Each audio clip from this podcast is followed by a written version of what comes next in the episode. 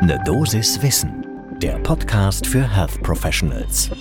Guten Morgen und willkommen zu Ne Dosis Wissen. Hier geht's werktags ab 6 Uhr in der Früh um Themen, die für euch im Gesundheitswesen wirklich interessant sind. Heute sind das PsychiaterInnen auf Hausbesuch. Ich bin Dennis Ballwieser, ich bin Arzt und Chefredakteur der Apothekenumschau. Und ich darf euch eine Dosis Wissen im Wechsel mit meiner Kollegin Dr. Laura Weißenburger präsentieren. Heute ist Freitag, der 10. März 2023. Ein Podcast von gesundheithören.de und Apothekenumschau Pro. Das heutige Thema und die Ergebnisse aus einer aktuellen Studie, über die ich sprechen will, das ist nach der Folge vermutlich für euch auch so wahnsinnig einleuchtend, dass das eine gute Idee ist, dass ihr euch vielleicht, wie ich mich auch, fragt, warum da jetzt erst die PsychiaterInnen darauf gekommen sind, dass man Menschen, die professionelle Hilfe brauchen, lieber zu Hause behandeln könnte, als sie in ein psychiatrisches Krankenhaus aufzunehmen. Denn genau darum geht's. Seit 2018 können Menschen mit akuten psychischen Erkrankungen auch zu Hause professionelle Hilfe erhalten, statt in einem psychiatrischen Krankenhaus stationär behandelt werden zu müssen. Das könnte tatsächlich die Psychiatrie revolutionieren und zum Beispiel auch das Stigma einer psychiatrischen Erkrankung ganz erheblich minimieren. Jetzt gibt's wie gesagt, Daten dazu und über dieses Konzept und die Daten haben wir mit Peter Brieger gesprochen. Der ist ärztlicher Direktor am Isar-Amper-Klinikum in München. Das ist die psychiatrische Klinik des Bezirks Oberbayern. In Bayern ist der Bezirk der Träger psychiatrischer Krankenhäuser. Und Peter Brieger ist auch selbst ein Arzt, der diese sogenannte stationsäquivalente Behandlung bereits seit längerer Zeit selbst durchführt und auch nicht nur in München durchgeführt hat. Das lohnt in jedem Fall einen genauen Blick zum ersten Kaffee des Tages. Also, stationsäquivalente Behandlung. Das heißt, psychiatrische Patientinnen und Patienten, die sonst aufgrund starker psychischer Probleme in einer Klinik aufgenommen werden müssten, die dürfen seit 2018 auch zu Hause behandelt werden. Der Knackpunkt ist, seitdem bezahlen das auch die Krankenkassen. Modellprojekte gibt es dazu bundesweit schon seit Jahren und es gibt auch schon länger, dass psychiatrische Ambulanzen Hausbesuche machen. Die sind allerdings eher mäßig vergütet und diese stationsäquivalente Behandlung ist was anderes. Peter Brieger sagt uns, dass man die Studienlage, die es zum Beispiel zu diesem Thema in Großbritannien oder Skandinavien schon lange gibt, nicht eins zu eins auf Deutschland übertragen kann aber dass man aus der dortigen Forschung schon lange weiß, dass eine psychiatrische Behandlung zu Hause genauso wirksam sein kann oder gar besser wirken kann als die in einer Klinik. Mittlerweile machen das von 400 psychiatrischen Kliniken in Deutschland schon 50 und es werden zunehmend mehr. Natürlich ist das für die Kliniken eine Herausforderung. Das kostet, die Klinik muss mit Kassen das Budget selbst verhandeln. Da sind so grundlegende Sachen dabei, wie dass die MitarbeiterInnen auf einmal einen Dienstfuhrpark brauchen, den es vorher nicht benötigte.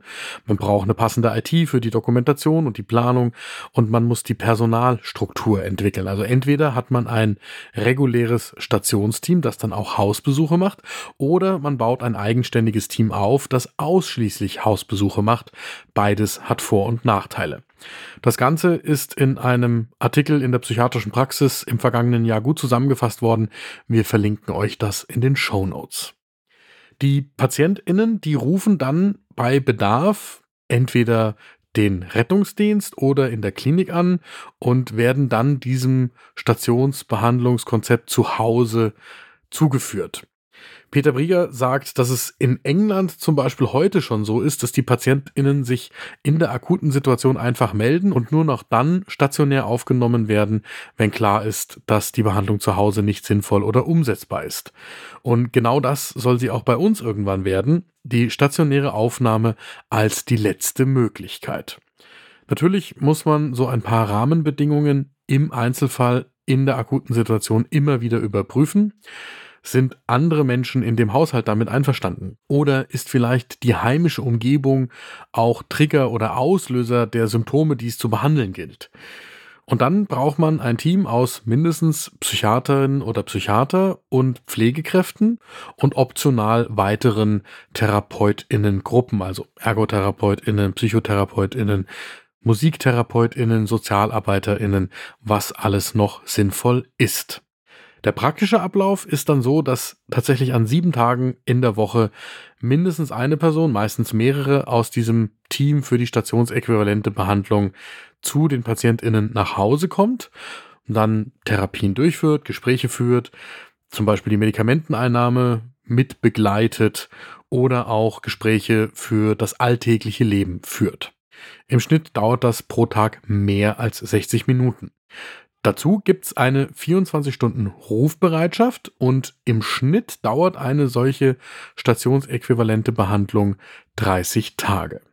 Peter Brieger sagt uns dazu, dass wir unterschätzen, wie gut viele Menschen trotz einer schweren psychischen Erkrankung zu Hause zurechtkommen. Er selbst hat einige Jahre im Rahmen des sozialpsychiatrischen Dienstes in Halle an der Saale selbst Hausbesuche gemacht und dort immer wieder erlebt, wie Menschen in schwierigen Situationen einen Weg finden, ihren Alltag zu gestalten und sich zu arrangieren. Der Vorteil dieser Behandlung ist, dass Menschen damit erreicht werden, die in der Klinik ansonsten gar nicht sichtbar werden, weil sie zum Beispiel Wochen oder Monate lang das Haus nicht verlassen können bei einer schwerwiegenden Depression mit einem ausgeprägten Antriebsverlust oder auch bei massiven Angststörungen. Und es können die Zwangseinweisungen vermindert werden. Die Patientinnen melden sich dann von sich aus, wenn sie in eine Krise rutschen und dann wird diese typische Kette aus Rettungsdienst rufen und irgendwann muss vielleicht noch die Polizei dazu kommen und dann gibt es eben die Zwangseinweisung gar nicht erst ausgelöst werden. Und ein aus meiner Sicht wirklich wichtiger Punkt. Die Therapie findet dann ja im realistischen sozialen Umfeld, im alltäglichen Umfeld der PatientInnen statt. Und das heißt, man kann da eingreifen, wo konkret die Probleme liegen. Man kann auch die Familie oder das Umfeld in die Behandlung einbeziehen. Peter Brieger unterstreicht das, wenn er sagt, wir machen es nicht besser, wenn wir die Menschen zu uns in die Klinik holen und danach zurück nach Hause in eine unveränderte Situation schicken. So werden die PatientInnen nicht aus dem Umfeld und dem Leben herausgerissen und das senkt auch die Hürde, sich überhaupt professionelle Hilfe zu holen. Das Stigma einer stationären Aufnahme in eine psychiatrische Klinik fällt ja dann weg. Es gibt natürlich Grenzen. Also das ist zum Beispiel nicht geeignet für Menschen mit akuten Suizidgedanken oder aggressive Patientinnen, Menschen mit einer ausgeprägten Sucht oder Menschen, die einfach auch aufgrund der körperlichen Erkrankungen einen aufwendigen Pflegebedarf haben. Jetzt gibt es erstmals eine bundesweite Evaluation zu dem Thema in der sogenannten Aktivstudie. Wir verlinken auch die in den Show Notes. Elf Kliniken und Klinikverbünde von Berlin bis München sammeln dafür Daten in einer aufwendig gematchten Stichprobe. 200 Patientinnen, die zu Hause behandelt werden, werden verglichen mit 200, die stationär behandelt werden. Das Alter ist gematcht, das Geschlecht, die psychiatrische Vorerfahrung, die Diagnosen, die Lebenssituation. Und es gibt mittlerweile vorläufige Befunde, die Behandlung wird tatsächlich seltener abgebrochen. Die Patientinnen fühlen sich stärker einbezogen in die Therapie und die Zufriedenheit ist höher. 80 Prozent der TeilnehmerInnen wollen, wenn nötig, weiter so behandelt werden. Und das passt auch zu Daten aus Modellprojekten in Deutschland und der häuslichen Akutversorgung in Österreich und der Schweiz.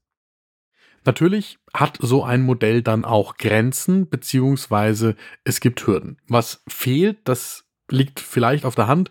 Es gibt zum Beispiel keine Gruppenangebote, also gruppendynamische Effekte, die man vielleicht nutzen will, die gibt es hier einfach nicht. Und die Rahmenbedingungen sind tatsächlich noch nicht darauf ausgelegt. Peter Brieger sagt uns, dass da zum Beispiel unflexible gesetzliche Vorgaben im Weg stehen können. Die Teams müssen sieben Tage pro Woche zu den PatientInnen, was aber häufig gerade zum Ende der Behandlung nicht mehr nötig ist. Und das ist dann manchen PatientInnen sogar zu viel. Und dann gibt es im Moment dann noch eine sehr engmaschige Kontrolle der einzelnen Leistungen durch die gesetzlichen Krankenkassen. Und da komme ich zu einem Punkt, der mich echt ärgert Die Kassen kritisieren dieses Modell ganz grundsätzlich und ich verstehe ehrlich gesagt nicht, warum. Die Kassen argumentieren so, dass die Kosten vergleichbar mit den Stationskosten sind und dafür werde ja im Schnitt nur 60 Minuten pro Tag versorgt. Und das sei zu teuer. Dahinter steckt dann auch die Annahme, dass leichtere Fälle behandelt würden als stationär. Also das wären dann quasi eigentlich ambulante Fälle. Und dass 20 Prozent nach Analyse des medizinischen Dienstes der Krankenkassen nicht krankenhausbehandlungsbedürftig wären. Jetzt sind das Daten des MDK, die niemand außer der gesetzlichen Krankenversicherung selbst gesehen hat. Und das heißt, hier wird eine Fehlversorgung unterstellt. Die GKV geht sogar so weit, die Streichung der stationsäquivalenten Behandlung vorzuschlagen. Und der Argumentation, der kann ich nicht folgen. Denn wenn das Hauptargument ist, dass die Behandlungszeit pro 24 Stunden zu niedrig ist, dann ist das ja ehrlicherweise sich in die Tasche lügen. Nur weil jemand 24 Stunden im Krankenhaus sich körperlich aufhält, wird er ja noch lange nicht 24 Stunden am Tag tatsächlich auch therapeutisch behandelt. Und wenn man dann die Zeit zusammenrechnet, die man in der Klinik auf die tatsächliche Therapie kommt, dann mag die immer noch größer sein als die tägliche Zeit, die es in der stationsäquivalenten Behandlung gibt.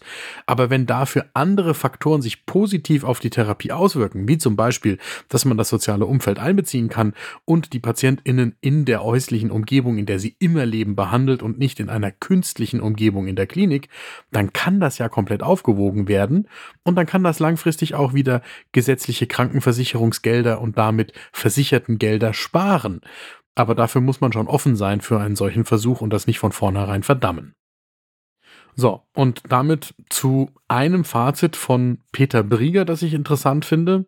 Er sagt, Sie haben mittlerweile PatientInnen gesehen, die Sie schon mehrfach psychiatrisch behandelt haben, die aber noch nie im KBO-Klinikum, dem Isar-Amper-Klinikum in München, stationär aufgenommen worden sind.